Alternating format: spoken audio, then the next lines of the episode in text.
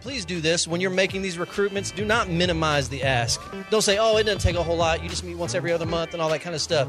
No, you tell them what they're getting into because I will tell you, if you minimize the ask, that's what you're going to get. And welcome to the CCDA podcast. In today's episode, how to build the engaged board your organization needs. Hosted by Jonathan Haskell, Matthew Best, and Daniel Watson. Taken from the 2021 CCDA conference. We join their session in progress. Uh, good afternoon, everyone. We hope that you are okay. We hope that you are, are fed, that you are satisfied. If not, feel free to keep eating and and, and everything. We are okay with that. Um, welcome to our workshop. My name is Matthew Best. I am from Knoxville, Tennessee. All of us are from Knoxville, Tennessee. I work at Johnson University where I do two pretty cool things. I am the director of the Future Hope Institute at Johnson University. It is a youth theology institute where we teach high school kids about faith and justice. And I'm also the director of multicultural student affairs at Johnson University. So it's a pleasure to be with you all. I'll be back with you here in just a moment. Hey, everybody. My name is Jonathan Haskell. I'm the executive director of Yoke Youth Ministries. Uh, Yoke has been around the Knoxville area for almost 50 years. We've got volunteer mentors doing after school programming at 31 middle schools in six counties. Uh, I also serve as the local connector for the Knoxville Local Network, uh, which uh, is just a lot of fun. We were explaining to someone how uh, we all do different jobs, but uh, kind of becoming an official local network for CCDA was was just a formality. It kind of formalized what we were already doing in relationship with each other. So a lot of a lot of blurred lines in our ministries and work together in, in the neighborhoods. Um, I want to point out before I hand over to Daniel. Um, uh, Daniel and I have been working this process for uh, quite a few years. I've, I've been using it for five years with my organization. Daniel's been using it for closer to 10.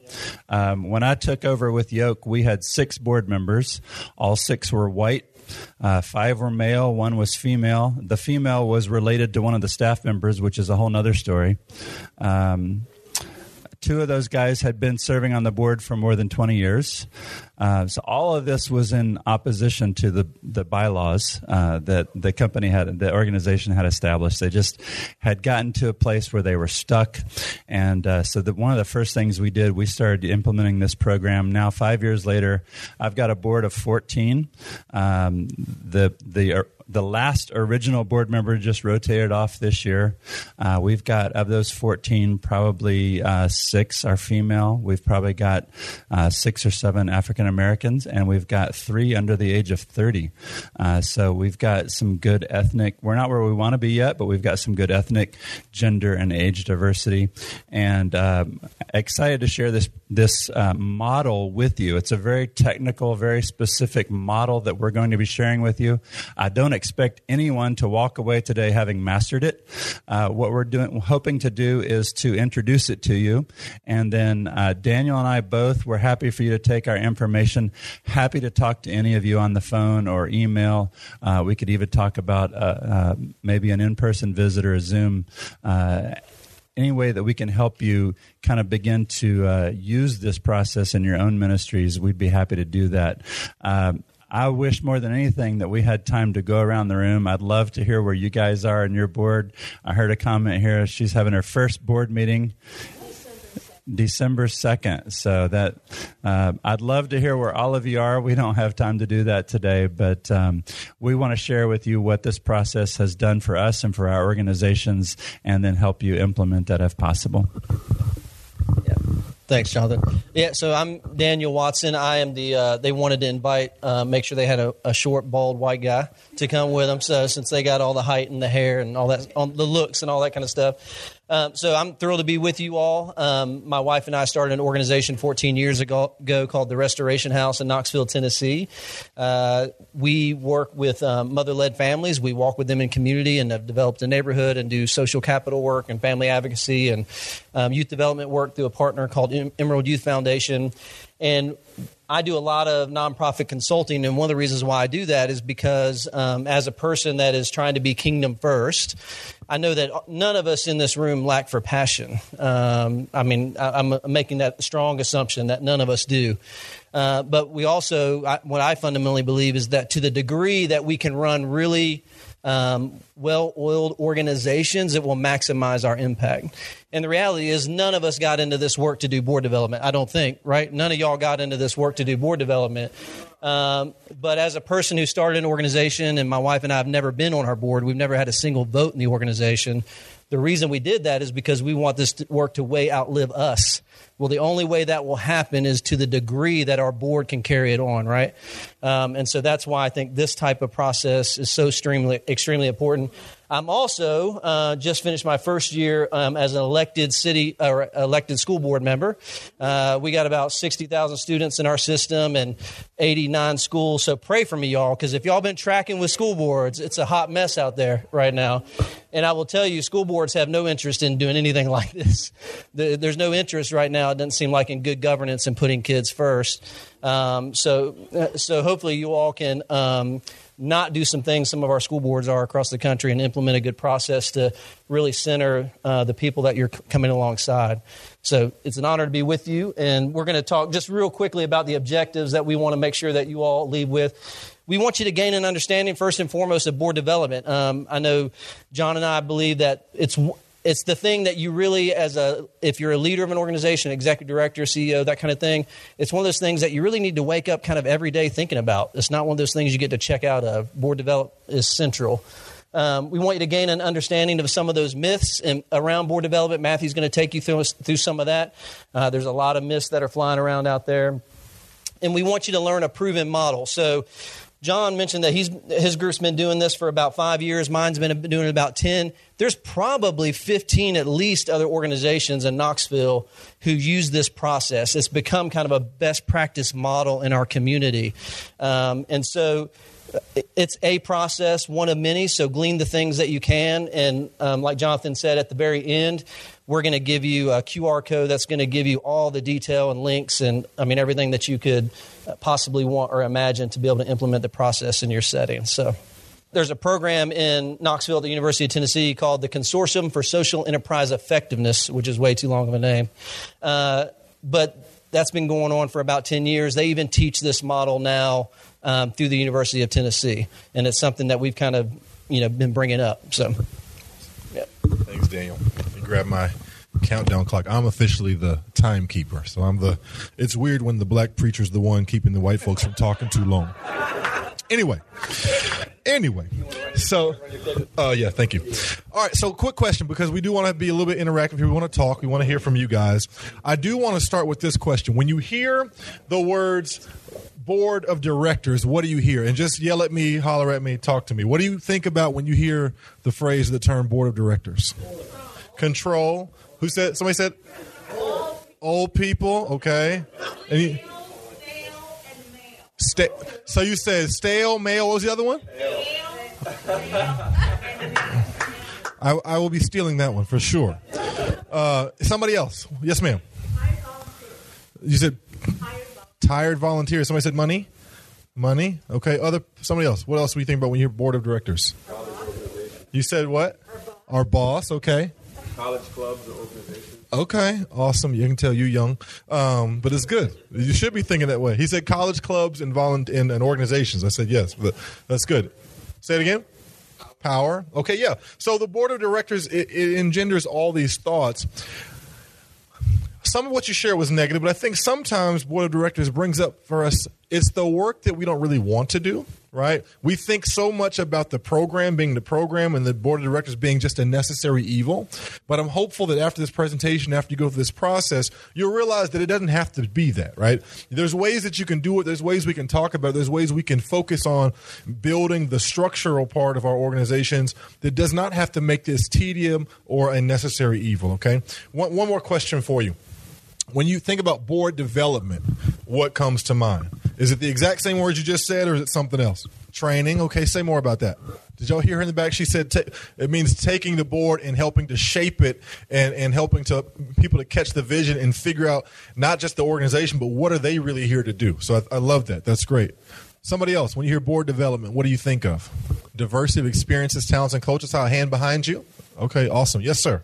Expanding influence. Can you add a little bit more to that for me? I love that. I love that. Anybody else? Okay, you're getting ahead of yourself, brother.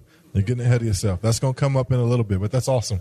That's good. So yeah, so the biggest thing, like I said, we just don't want you to think of these things as negative things. We don't want you to be sighing when you think about it. We want you to be excited as you think about that next board meeting, and we want you to, be, to think about the opportunities and the possibilities that this process will allow you. But before we get to the process that Jonathan and Daniel are going to so eloquently take you through, we have to uh, we have to address some other things real quick, right? We have to address some myths. And here's a, a big myth. How many of y'all have heard the myth of a warm body? We just need somebody to fill the spot. Y'all ever struggle with that? especially when sometimes you have you don't always have access to the pool of people just readily available that you want and you're like we got to fill this spot we can't leave this spot open we got to just find somebody who's willing right i think a lot of times you know my, a lot of my background is in church ministry and church leadership and a lot of times especially if you're in a smaller black church in particular we just need somebody to show up we need the person that's willing to say yes to show up and to do the thing, right? But unfo- but you know, fortunately, we don't have to allow the way we do board development to, to be that. So we need to uh, uh, to to to throw away the myth of the warm body. We just need the person. We just need somebody that's available. We can do better than that, right? We can we can think and we can dream beyond that. So let's get past the myth of just having a, a warm body in the spot. The next one, we need to get past the myth that board development happens once a year. Okay? Board development has got to be a part of our natural rhythms as we think about our organizations. We think about the spaces that we work in and that we serve in. And, and again, if you change your approach to this, you change your mindset to this, it's a lot easier to tackle this when you realize that your board are people that are going to be so important to your organization because they're not just raising money, they're not just voting, they're not just making decisions, they're addressing organizational culture, but also, I want you to think of your board of directors as also being people that empower you as either the leader or the staff person. There's ways in which the right board and the relationships that are cultivated there can actually be some of the things that sustain you in your leadership and in your ministry. Your board should not just be a drain on you, but it should be something that adds value to you. And if you work these steps and you work this process, I really think God can use a, can do a lot in these boards to really bless you as a leader or as a staff person. Does that make sense? Can I get an amen on that? Because if we're built to, to live in relationship, then it makes sense that we should also be blessed by the relationship of the people we work with on our boards. All right. So we also have to think that it can't just happen once a year. If that's who they're going to be, then that means I'm thinking about this constantly. I'm thinking about this regularly, who I want to be on this board and what we want them to, to, to do. Third thing, and you said it back there. The, one of the is we need board members to help us today. Now, that can be really tempting when you're dealing with a crisis. Am I right? Crisis a lot of times gets us to be so short sighted that we don't think about the future and what's coming next. And so we're constantly saying, who do I need right now? You might have a financial deficit that you're thinking about as an organization. Your immediate thing is, I need somebody that can either give money right now or they can raise money right now, right? But that person may not be a great fit for your board long term. They may not help you see what the next phase is. And if you keep doing that, you might end up in the same spot you're in now 10 years from now because you keep getting the same board members, right? So we need to think about we don't just need board members to help us today. We need folks that are going to help us five years from now, ten years from now, right? We need people for whatever our our rhythms are or our limits are. We need to think that far in advance. We need to think about that person's entire tenure with the board, not just the the here and now. And then finally, a lot of times when we're recruiting members, we kind of recruit members like it's a, like a, like it's a checklist. We're like, well, we don't have enough of this, so I need to just go get this. And while I am, and you know, I am quite uh, the proponent of affirmative action, those types of things, sometimes the thinking that's associated with that, especially as relates to your boards, can sometimes get you in the wrong spot. You say, we just need this, and so you don't actually end up with the right this. Amen. Sometimes you end up saying, well, the, literally, especially if you're a predominantly white organization and you don't have a lot of diversity in terms of ethnic stuff, you will sometimes just take the first black person that expressed interest or the first black person that said yes says yes, or the first black person that you meet because you might not know any. I don't know. No judgment.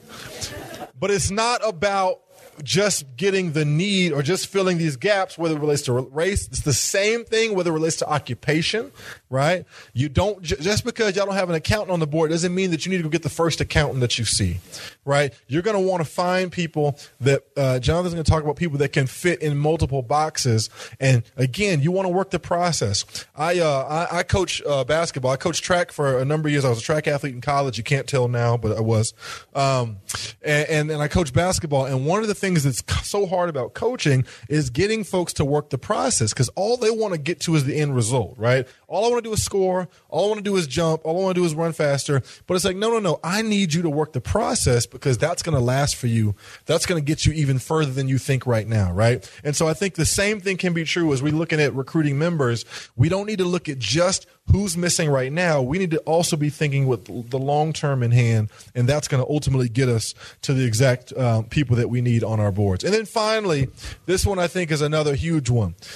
You cannot trust the members you have to be your only real recruitment tool or strategy for your board members. Why is that a problem? Somebody tell me, why do you think that might be a problem if you're just relying on your current board members to re- recruit new board members?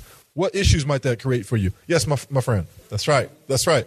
If you got a whole board and all they do is, is are older white men like to hunt and fish, and they're like hanging out with other board members that hunt and fish, who are they going to recruit to be the new board members when it's time to get a new one, right? And it's not even a that's not even like a shot at them. That's just who we are as people. We typically recruit people that we want to hang out with and that are like us and that make us feel comfortable. We don't really recruit people or are in relationship with people that stretch us and that create distance for us, right? So what that means is is that yes, I love the board members I have now. Yes, I love the people that are serving and that are active, but I cannot rely solely on them to be the next people to recruit our next group in, right? I've got to search outside them. It's the same thing we talk about in other spaces when it comes to how we search for, for employees or search for new hires and things like that. We can't just keep using the same networks, otherwise, we end up with the exact same results. All right? So, just a few myths of board development that, that, that we need to kind of combat. And what you're going to hear in the process from here on out is going to speak directly to some a lot of these myths that, that we're talking about. All right? So I'm going to hand you over to Jonathan to take you deeper into the process. We'll be right back, but first, a word from our sponsor. Hello, I'm Paul Miles, President and CEO of We Raise Foundation. We Raise invests in people and organizations that serve at the intersection of poverty, violence, and inequality. We start by acknowledging that change begins with we. We are in this together, and it's going to take our love and our compassion and dedication to solve the problems facing communities today. We invite you to be part of that with us and encourage you to visit WeRaise.org to find out how you can become involved and be a partner with WeRaise. So phase one of the of, of the of board development, or stage one of board development is planning. Um, I, am not going to spend a whole lot of time here because uh, that's not the focus of this workshop. Um, but when I think about developing the kind of board that your organization needs, there's really two kind of twin pillars that we want to talk about. We're going to spend more time on the second one, but the first pillar is you got to have a plan, right? It goes back to that myth of I want people that can help me today. You've got to know where your organization is going you got to have some kind of idea of where I want to be three to four years down the road, and who do I need on my team to help me get there. So I'm not going to spend a lot of time today talking about strategic planning. If you guys uh, have a, a, a, formal planning process, or if you just use uh, kind of a you know a annual check-in, uh, more of a what we call a strategic outlook, uh, but you've got to have some kind of plan. Uh, know what it's going to know where you're headed, and then that will help you know what it's going to take to get you there. The second twin pillar of this foundation, you've got to have some kind of basis for not only how do I assess my current board, how do I know where my board strengths and weaknesses are, but also what kind of people do I need to bring in. And so, this, uh, what we want to um, introduce to you today is what we call uh, eight management factors. Uh, Daniel, remind me you you you know the guy that came up with it i think of this as jack's material but you say it even predates jack so yeah yeah so so these eight major factors were researched by a gentleman named Bo Harding. He has since passed, but the research that he was conducting is what's the general qualities and makeup of any high performing performing board. So these eight major factors, what he found is every high performing board to some degree has a makeup of these eight factors. That doesn't mean every board has the same um, percentage of emphasis on each individual factor, right? But in total, these eight factors are represented in high performing boards. So. I'm going to introduce you to these eight management factors in very very generic terms. And part of the process is then you take these terms and you personalize it. You customize it to what that term means to you and your organization. Uh, so I'm going to I'm going to present them to you as very generic. Uh, at the end, when we have we have a QR code with a, a file that you have access to all of our documents, you can actually see the work that Yoke has done, what we've done to personalize these and customize these to our ministry. And so it kind of gives you an idea of how you can do that for yourself. But the first one is uh, organizational expertise. Now, this is, think of this as related to your organization. Uh, the definition of this is the degree to which a board member understands your organization's purpose, goal, and objectives, and the way that the organization functions. So, uh, intelligent decision making and policy formulation is contingent on this factor. So, when I when I think about the kind of board members that I need, I need people who understand yoke, who who get what we do, who understand what our mission is, how we do things, how we operate uh, internally, how we interface with the community. That's not everyone has to have that, but that's one thing that I'm looking for. As Daniel said, these are these are things that need to be present in your board. So this is one management factor that we consider. Any questions about this? Again, I'm, just going to hit these quickly. You'll have to take time yourself to kind of personalize these, but I, I don't want to uh, skip over it if you have any uh, need need for clarification. Yes. Uh, so the, the question is what at what level do they need to understand and be involved? And the answer is yes, all levels. Anybody that comes on the board, I'm going to orient them, I'm going to train them, and and I want to get them involved in the organization. But yeah, we want people who who know. I've got my board chair right now. He's getting ready to rotate off. He was not only a kid in our program, but when he came back in college, he was a mentor in our program. So he's been around Yoke for 20 years. Um, and then I've got another lady. Uh, she's a, a, the vice chancellor of uh, diversity and inclusion at the University of Tennessee. She was a Yoke kid uh, in in one of our programs back 20, 30 years ago. So we've got several cases like that where we've got alumni serving on the board. So those are things that just bring a strength to the to the overall team. So, organizational experience or organizational expertise is the first one. The second one is management experience. this, think about this in terms of the individual board members' organization. So, what we're talking about here is how much experience and at what level of experience is the board candidate or board member functioning in their own organization.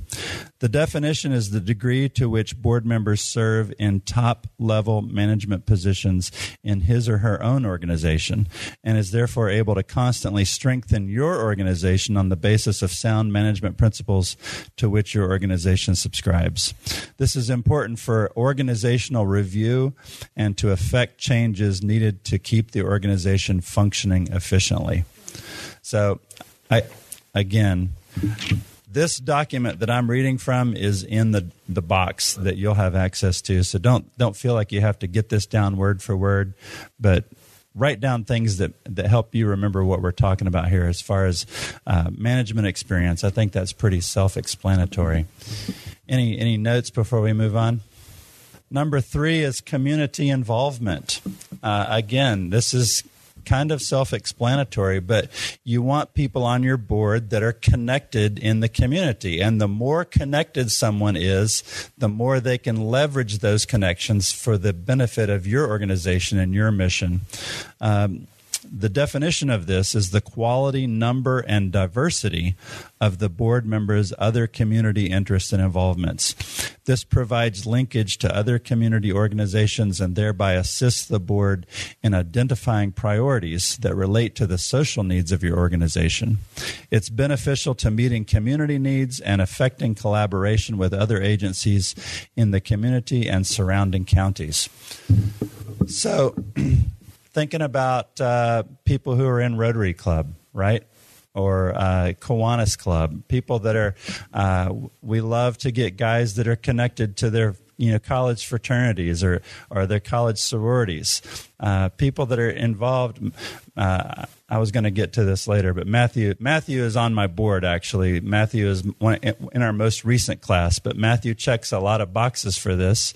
Um, and Matthew was just named to uh, 100 Black Men of Knoxville, so that opens up this whole other uh, network of connections to us at, at Yoke. So community involvement is a big one. Um, number four is recognition and image. Obviously, you want board members on your organization that people in the community recognize positively. That goes without saying, right? you want people you want people who by their status in the community are going to raise a positive image and a positive feeling about your organization. Um, we we did have when I joined the board, probably the most well known person on our school on our board was a school board member. Um, very well known in the community, uh, very much a lightning rod.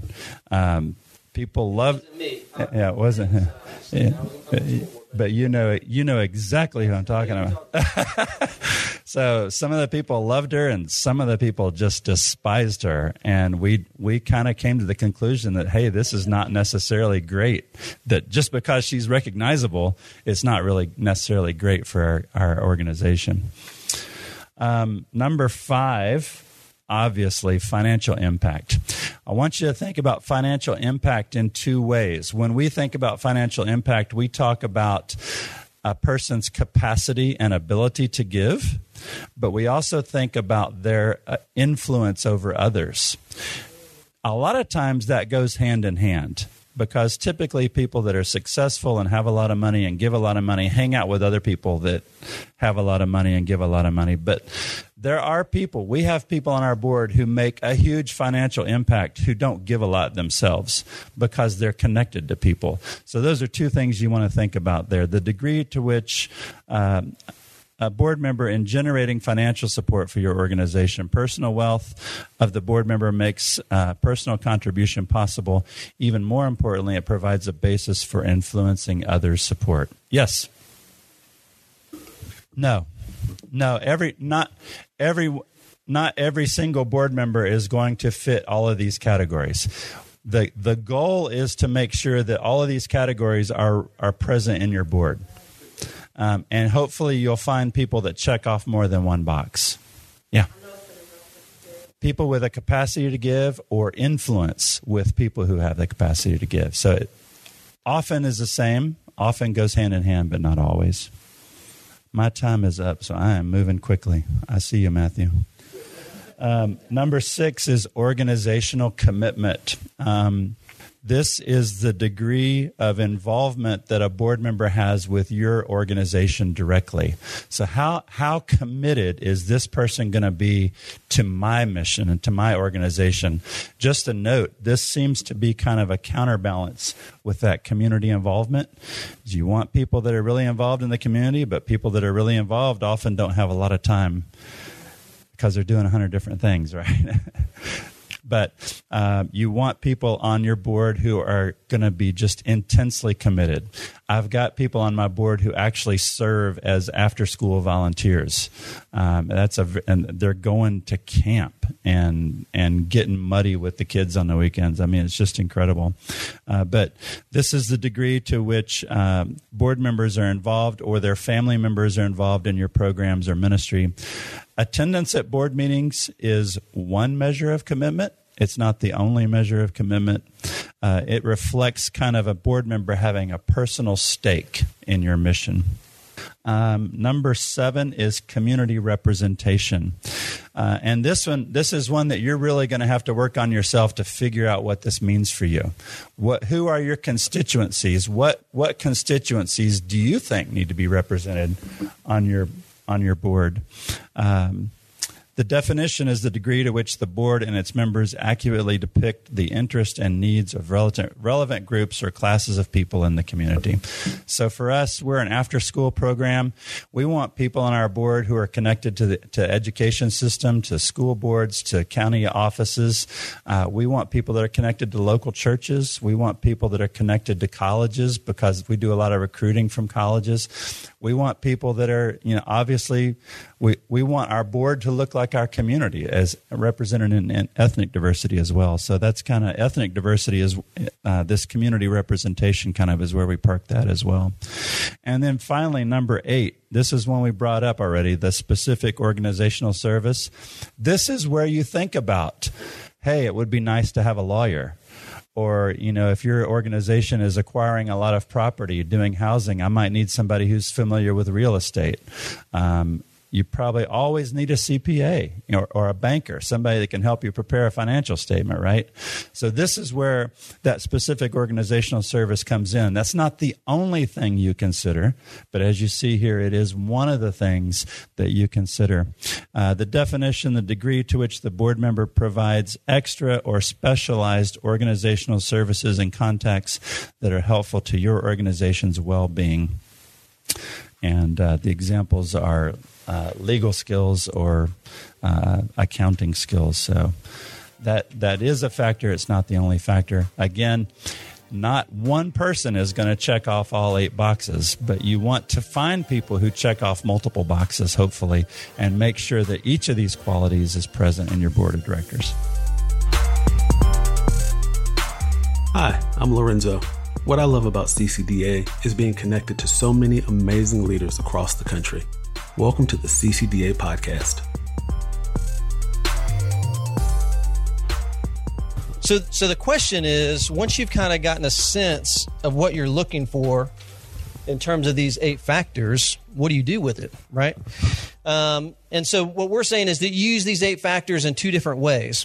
Um, one is you you leverage your strategic outlook or your strategic plan, and you begin to weight these factors against this plan you know, Matthew said we don't want to just have board members for today, right? What that uh, to go a little bit further with that, does anybody need somebody different to help your organization be what it already is today? No, right? Your organization is what it is with the board that it has, right? So you don't need to recruit new people to help you be what you already are. You're already that, right? But we also know that we live in a world that's ever evolving, right? And we need to be changing along with it. Our organiza- change is requisite in our organizations, right? So we need to always be recruiting toward where we're headed. Well, you can't do that unless you have some sense of where you're headed, right? Right? So what you're going to do is take these eight factors and you're going to consider over the next few years, however long you're looking, 3 years, to what degree is one factor important over another as I look out over these next three years? Does that make sense what I'm saying? So, for instance, right now, um, if my organization was in a major capital project, maybe management experience creeps pretty high on that list, right? Maybe this year it gets a 10, right? Well, maybe three years from now, when that project's done, it's like maybe a four or five, right? Because I'm I'm evolving as an organization. I'm moving on to something else. So that's part of the work with the assessment. And then the other thing that you have to start looking at with the assessment is now I'm going to assess my whole board, each individual on my board against these factors. And you're going to get a statistical analysis, okay? So, who should be doing this assessment, right? It's really important. So, my board, we have 15 members on my board. Not all 15 members are a part of this assessment. So the key people who come together with this assessment is the executive director or the top paid leader, whoever that is, whatever by title, um, the the chairperson of the board, who uh, the current one, the uh, board development chair person. So uh, we would recommend that your um, board have a committee or a board development team, and whoever's the head of that team would be a part of this assessment process. And then we always like to bring in the immediate past chair as well because of that institutional and historical knowledge, okay? Um, and then, uh, so those four people um, together are the ones who conduct that assessment. Um, so you have to first personalize or contextualize those factors, as Jonathan mentioned, before you do the assessment. Um, you, didn't, um, Jonathan didn't read from it, but in the stuff we give you, there will be a rating guide. So, for instance, that financial impact, right? That's going to mean different things to different organizations. So, like for my organization, our annual budget right now is about a million dollars. When we started 14 years ago, it was $80,000, right? It's grown over the years. Well, for us, to, to get a high rating on our board, um, to get like a 10, you have to be able to influence our organization to the tune of $100,000 or more in a given year, right? And then if you're in the middle range, it's more around like thirty to fifty thousand dollars, and in the lower range, it's ten thousand. Depending on your organization, if you're a ten million dollar a year organization, or if you're a fifty thousand dollar a year organization, you're going to have to adjust that rating guide. Does that make sense? What I'm saying? So that that rating guide will um, speak to all eight factors. Okay, so you'll have the rating guide um, your board matrix, which is the people who are currently on your board. Um, and then, um, like Jonathan said, attendance is a part of what you need to consider. So you need to actually have those records. Hopefully, you're keeping those. And I wouldn't just keep them in minutes because then you got to like go look through all the past minutes. Like have a spreadsheet or something where you're tracking that. We also track our board members giving financially to the organization. So I fundamentally believe you cannot be on the board of a not-for-profit if you do not contribute financially. I, I'm not. I'm not saying you have to give the most because everybody has different capacities, but but you can't go out and say you support and are helping lead this organization if you're not going to put some money on the table. Okay. Um, so we track that. And for us, again, it's not the amount of money, it's that every year you're investing, you're planting, you're sowing seeds. So I would add that to board meeting uh, attendance records is also financial records. Do our board members contributing? So here's this is a really critical point, okay? So each of those four people I mentioned, the executive director, current chair, board development chair, and past chair, you need to do this assessment first individually. And the reason is we all know that when we get in a room together, um, we are, um, we don't always bring our whole self because we easily get influenced by the people in the room, right? And so sit by yourself and do the assessment first and, and put your best foot forward in it. And so the mechanics of doing that assessment um, well, let me say this. Once you've done it individually, then you're going to come together and you're going to get consensus. So you're going to bring all of your assessments together. It'll take about two hours, is what I would plan for. You need to be open, forthright, and confidential. This assessment is not about good board members and bad board members. That's not what this is. This is all just about understanding the makeup of who's already on your board and where the gaps are so we can go recruit. That's what this is about. It's not about good, bad, and ugly and all that kind of stuff, okay? So people need to be real honest. It's funny, sometimes the, the people on my assessment team might be the highest capacity giver. That's not by default. They just might happen to be the board development chair right then or whatever, right? Well, it's interesting seeing them when we talk about the financial impact one, like they don't want to make themselves the 10. It's like, no, you the 10. You know you're the 10, right? So you just got to own that, who you are in the group, and be really frank about speaking to who, what everybody else is, right? And hopefully between the four of you, you can get some consensus, right? It's not any one person saying this other person is this, but between the four of you, you're getting some consensus. Um, Another important thing is you want to rate, not rank them. So you're not necessarily saying 1 through 10, let's just do a little ranking. You're really rating them. And what I mean by that is um, the, the top person in, what, in each of those eight factors needs to always get a 10. Now, there may be more than one 10, right? So, like management experience. Who has the most management experience in our organization? They get a 10 by default. Doesn't mean they're the best manager, it means just in our organization and our board, they get the 10, right? Everybody else then is weighted against them, right? We may not have a nine. Maybe we have an eight now. We have a 10 and an 8. Does that make sense what I'm saying? So it's not ranking 1 through 10 or whatever. It's really comparing them to each other. That's what you're doing. And we all like that, right? We all like when we get to compare to each other. I'm just kidding. Uh, yes, sir. Correct. The Correct. That's exactly right. So the total board, so not just the four people doing the assessment, your total board. So like for us, it's all 15 people they're they're assessing, right? And you're weighting them against you're rating them against each other, okay? Um, and also, we're not publishing the individual results of this. This is not like every individual board member then gets us a copy of the assessment because that's not the point. The aggregate data is what's important. in the very back, and then I I fundamentally think that there's two schools of thought on that, and we're not. I won't go deeply into it because that's kind of another workshop too. But some people really like small boards because they can be more nimble and make quicker decisions. Um, I personally, so ours is 15. We have seats for 17. I like a little bit larger board because you can divide the work better. Um, when you're too small, if you got six or seven, everybody's on every committee. Um, and so that's kind of where we're at. I know you all said you had 14. Um, so I think there's kind of two different schools of thought on that. I, I think anything over 21 in a grassroots nonprofit is getting a little crazy. So I, I don't think I would go real big. Yeah, right. So if you're rating someone, you or your board members, you could potentially have like two people that are 10. Correct. Uh, okay. Yeah, so that, that's what I'm saying is in a pure ranking, you're trying to go 1 through 10. Right? And that's not what you're doing here. You might have two tens, no eights, three sixes, and a one, right? Because you're comparing to each other. It's not like just top down who's the best and who's the worst, right? Okay, so you're going to compute and analyze the results. Let me show you this on a spreadsheet real quick. Um, so you'll get a copy of this too, and this has the formulas in it, all right? So the, you would have all eight of these factors, and this column right here is the weighting. So what you're saying again is based on your outlook, what's what's the most important over the next three years? So every year you're kind of updating your strategic outlook, right? So for our organization in six, for six years, we were in a capital project that highly influenced. Well, last year we finished that capital project, and our organization is now in this place of going much deeper.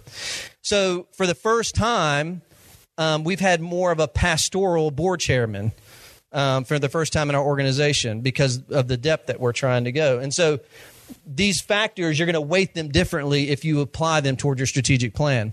All right. And then every board member is one in each column. This happens to have 10 slots, but you have, may, may have more or less than that. What you're going to end up getting then is a bar chart. Okay, so when it's done computing, you're going to all the black lines are your desired ratio at the, over this particular season, and then the uh, lighter color is the current. Right, so it's real easy on this to see where the three gaps are: community involvement, recognition and image, and financial impact. Right, so that's what that what that's telling us is over these next three years, because that I mean, at least for us, that's what our strategic plan is. Over these next three years we're trying to recruit this year toward those gaps. Does that make sense what I'm saying? Now, next year, when we update our strategic outlook, because we've gotten a little further down the road, maybe financial impact is not even one of the gaps, right? Maybe this next year it's more organizational expertise. Maybe we're saying, hey, in this season of depth that we're in, we want to make sure we're recruiting more people that have a long history with our organization that becomes more important over this next season. Does that make sense what I'm saying? So every year it, it starts to help you develop who are the types of people that we're looking for over this next season. Because again, trust me, y'all, you don't need anybody to help you be what you already are. You are that. right? We need some different people that are going to help us become what we need to become. Right? And that's likely not the people already on your board. And it's nothing against them. They helped you be what you are, and now you need to figure out. That doesn't mean you boot everybody. Y'all know that, right? I'm not talking about like we do this through term limits, right? People rotate and all that kind of stuff. Okay, so you're not just booting people. Hello, I'm Paul Miles, President and CEO of We Raise Foundation. We Raise invests in people and organizations that serve at the intersection of poverty, violence, and inequality. We start by acknowledging that change begins with we. We are in this together. And it's going to take our love and our compassion and dedication to solve the problems facing communities today. We invite you to be part of that with us and encourage you to visit WeRaise.org to find out how you can become involved and be a partner with WeRaise. So we got to put together the team now that's going to go help us find those people and recruit them to the board. So building the nominating and recruiting team. Um, and again, you know, we've talked about how the people on your board are are probably just going to recruit more more of the same. So you need to include people from outside the board in this process. Um, I do have on our on our uh, our board development team, we include the board development committee, our board chair, our past chair, but we also try to go outside the board and recruit two or three others from outside the board. Um, they are we're looking for people to help us with this specific process. For, we're looking for people who represent the types of people that we need. Right? So I'm I'm going for some. I'm usually going for some very heavy hitters, um, and I'm asking them, "Hey, would you help us with this process?"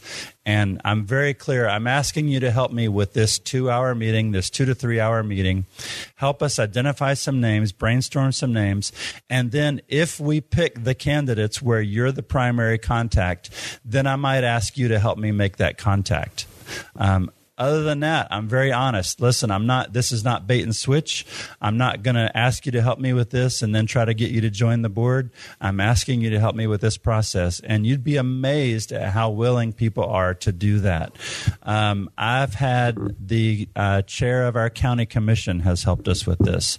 We have uh, uh, Leadership Knoxville. I don't know how many of you have leadership organizations in your cities, but the CEO of Leadership Knoxville helped us with this process. Uh, we had the uh, uh, vice chancellor for diversity and engagement at University of Tennessee helped us with this process. Um, we we get some very big names to help us with this process because it's uh, it's such an easy ask. We prepare for the meeting um, by I keep getting ahead of myself here. Meeting prep.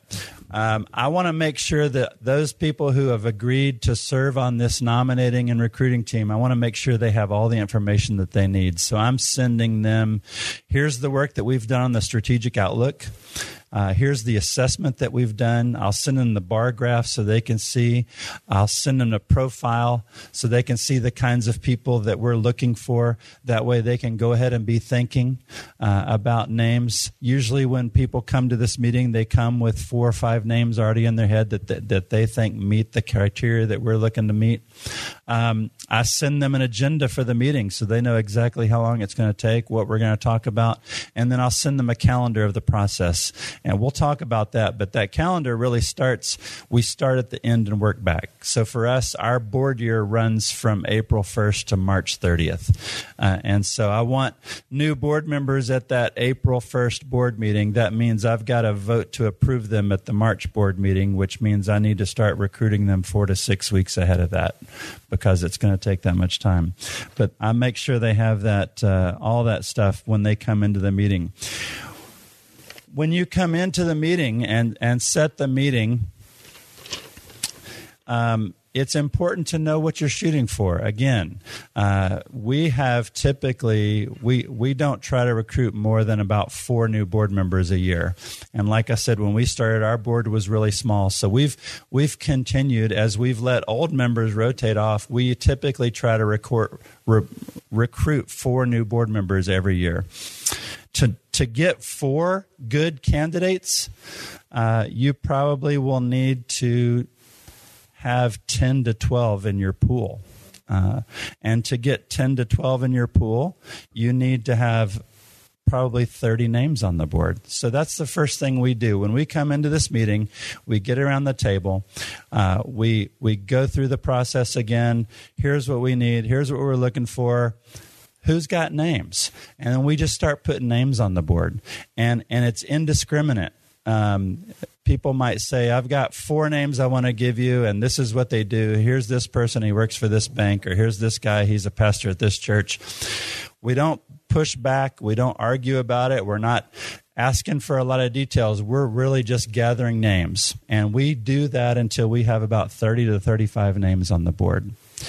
Then we go through that list again. We come back to that list and say, all right, now that we've got this name, these names on the board, who from this list really jumps out at you? Who do you think really should be a priority? And this this process is amazingly smooth. It it just seems to be second nature. People see the names, they know people. I see some. Oh, that's a great idea. I didn't think of him. Yeah, that person would be great. We we just start underlining names on the board. We'll move those uh, 10 to 12 names over to another board. We'll go through it again. This is our third time now. We've got 10 to 12 names that we think are really good candidates that really meet the criteria. They're really who we're looking for. Who's number one? Who would be the home run on this list? And we actually will go back and put them in order of priority, 1 through 12. Uh, sometimes we might have 4A and 4B where you say this person's great and and this person's great. You probably don't need both of them because they're kind of the same but if you don't get him i would definitely go for him.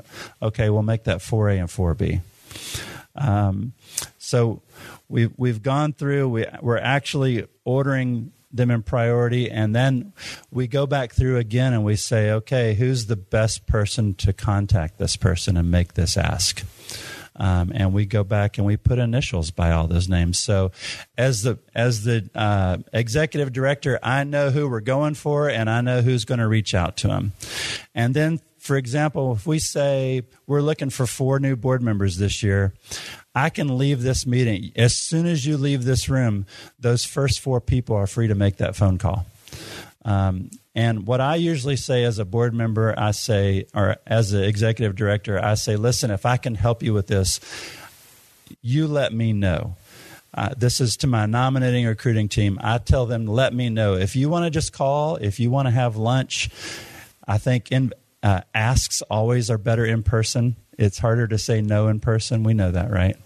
Um, but sometimes it can be a phone call, sometimes it could be a lunch it might take three weeks to get on somebody's schedule. So maybe a phone call is the best you can do.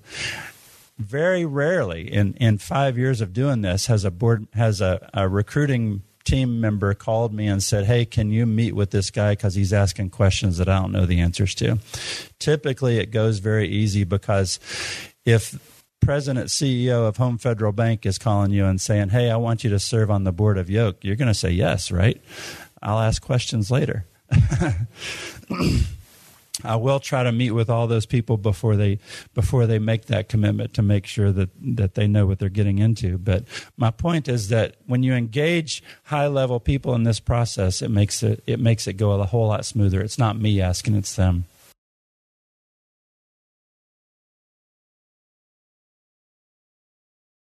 I know there's lots of questions, and we want to give you lots of time to answer those. So I'm going to rock this part out really fast. Um, the thing I'll say is, as we've been using this process, and as a founder of an organization, I would say 90% of the board members we recruit now, I have no prior relationship with me personally. That's a very healthy thing because there was a season in our organization where the life of it was dependent on my network, right? Um, and it does not need to be that that right. And so, uh, you know, Jonathan talked about you know, hey, I just let him go and do the recruitment. The reason he can do that and have confidence in that is because all the work that already happened. Okay. Because by the time you get to making that ask, you know who you want, you know they fit the mold, all the things, and it elevates the ask. When you get to that person, they, if you've done your work right, they see all the work that it took to get to them and they're more eager to say yes because they see their fit in the organization instead of oh yeah we were meeting around coffee and like oh you know we need to we need to ask susan and and that's why we asked you, right? So does that make sense? What I'm saying, you're elevating the ask. Yeah. yeah. Something you said reminded me of something I was going to say. Ex- exact same experience. For us, what I've noticed is this recruiting process is taking a little bit longer every year because we're getting higher and higher capacity leaders. And when you get higher and higher capacity leaders, their calendars are more full. They're harder to get in touch with, they're harder to set meetings with, uh, but we're getting better and better people on the board. Same experience, most of whom uh, I didn't have prior knowledge of. So. Okay, so I'm going to do 10 minutes in two minutes. You ready? All right. So when you on board, make sure you have a good board development job description. There will be some examples and the things. The thing I feel like people always want to know is what's the term limits? Do I need to give money? What's the meeting schedule? But you also need to think about qualifications and experiences and things like that. But make sure you're answering those big questions too, because people want to know that. Um, and also, don't meet your people to death. I know our rhythm has been once every other month, has been really healthy over the last 10 years um, because the other thing is your the work does not get done in the meetings and i'll talk about that in just a second you need to orient them so Jonathan meets with them before they come on the board. I know orientations, we like to do them all together with the whole class that's coming on. We want to orient all three, four, five, however many um, at the same time. Orientation should not be a one time thing, though. Our orientation happens over three months. You're going to come to like a traditional kind of orientation, get the board binder, hear all the stuff, but you're going to read two books. You're going to go to a cost of poverty experience. You're going to um, um, you're going to work through our um, board teams and t- try to assess where you're going to specifically plug in right so it's kind of a it's a it's drawn out longer because orientation is not just a one-time event okay so then engaging all the work on our board happens in teams. Again that's why i don't like a board of six to seven because you can't divide the work enough, right? We happen to have five teams on our board, um, and a part of this process of orienting is trying to figure out where people are going to plug in. If you're on our board, you have to serve on at least one team. You don't get just come to the big board meetings and sit at the at the, the big girl table, right? Like you got to do the work and get into it uh, because the work doesn't happen in the board meetings. That's where we make decisions and all that kind of stuff. But the work's already happened, so you got to be at work. Um, and please do this when you're making these recruitments. Do not minimize the ask don't say, oh, it doesn't take a whole lot. You just meet once every other month and all that kind of stuff. No, you tell them what they're getting into. Uh, because I will tell you, if you minimize the ask, that's what you're going to get. So, all right. So networking, leverage your board networks. Um, I like to set a rhythm of I meet with my um, board members one on one over lunch. I do this once every couple weeks with different board members outside of a regular meeting right? That's so I can hear about what's going on in their life, um, hear about what where they're what they're getting involved in, what they're passionate about, right? And it's not just about the specific work of the organization. Fundraising. Um, we talked about this a little bit. I don't think every board member should be able to ask be asked to make a specific direct ask. And here's the reason why. Some people suck at it. Okay? That doesn't mean they can't be a good board member though. They need to add to the financial bottom line of your organization, but there's lots of ways to do that without making direct ask, okay? So just alleviate the pressure, figure out who's good at it. All right. So just a couple of uh, kind of recap things, and then we're going to take a bunch of questions, and, and I'm going to help facilitate that process if that's okay. So, but I love this uh, this image here of how this thing is an ongoing thing, and uh, and so just keep that in mind. If you think of it as a cycle, then you don't ever stop doing it, right? If you think of it as kind of linear and just we start the process and end the process every year, then you're it's going to feel that way as you do it. But if you think of it as a cycle, then these things constantly lead uh, back to each other. So, keys to a flourishing board, based on what we've talked about today, board development is an ongoing cyclical process. See the previous slide create continuity in your in your board and for your organization by electing officers, setting terms, establishing rotation. Um, as was mentioned earlier, we're not offering you a, a, set template on what that looks like, but you've got to think through that in terms of what you do. If you've got organizations that have long term goals, then your board might need to have longer terms. So if there's things that if you know, but if you were on somebody like Yoke that that, that works on a school year cycle, what have you, keep that in mind in terms of um, the way you're thinking about your term limits and the way you think about people rotating on and off. And then finally, diversity and inclusion has got to be. We could have done a whole seminar on just this piece of it, but I think you're at CCDA, so I tend to think you kind of already uh, value the fact that diversity and inclusion is important. Uh, think of diversity and inclusion as a river that runs through the whole process. Make sure you consider gender and age as well as ethnicity. And, and one thing I want to add to this, as as Jonathan mentioned, I, I was part of the newest class of board members for his uh, organization. It has been the most enjoyable experience for me. So what I want to say, even as you're as you're selecting board members, think about the fact that you're actually inviting the, them into something that's going to add value for them. You're not just inviting them into. It's the same way if you've ever done fundraising before. You're like, we want to make sure you know that, that giving is a it's a blessing for you to be able to give. It took I worked for InterVarsity for a number of years. It took me forever to get to that place of believing that because I was terrible at fundraising. But we say it all the time. It's a blessing for you to be able to support what I'm doing. In the same manner, it's a blessing for you to invite somebody to be a part of what you're doing. If you really really love your board and you really love your organization, then you should be excited to invite people to walk alongside you with that. And so for me, with Yoke, which is a ministry I'm familiar with, uh, actually before I was on the board, I preached at some of their uh, conferences in the weekend. Jonathan got me out in the woods in the middle of nowhere, getting muddy and stuff. But uh, but it went well. I love Jesus. I love children. So just keep in mind that as you're doing this, you're inviting them into something that's a blessing for them as well, not just what you're getting from them. Amen. So keep that in mind as the process as well. And thank you for listening.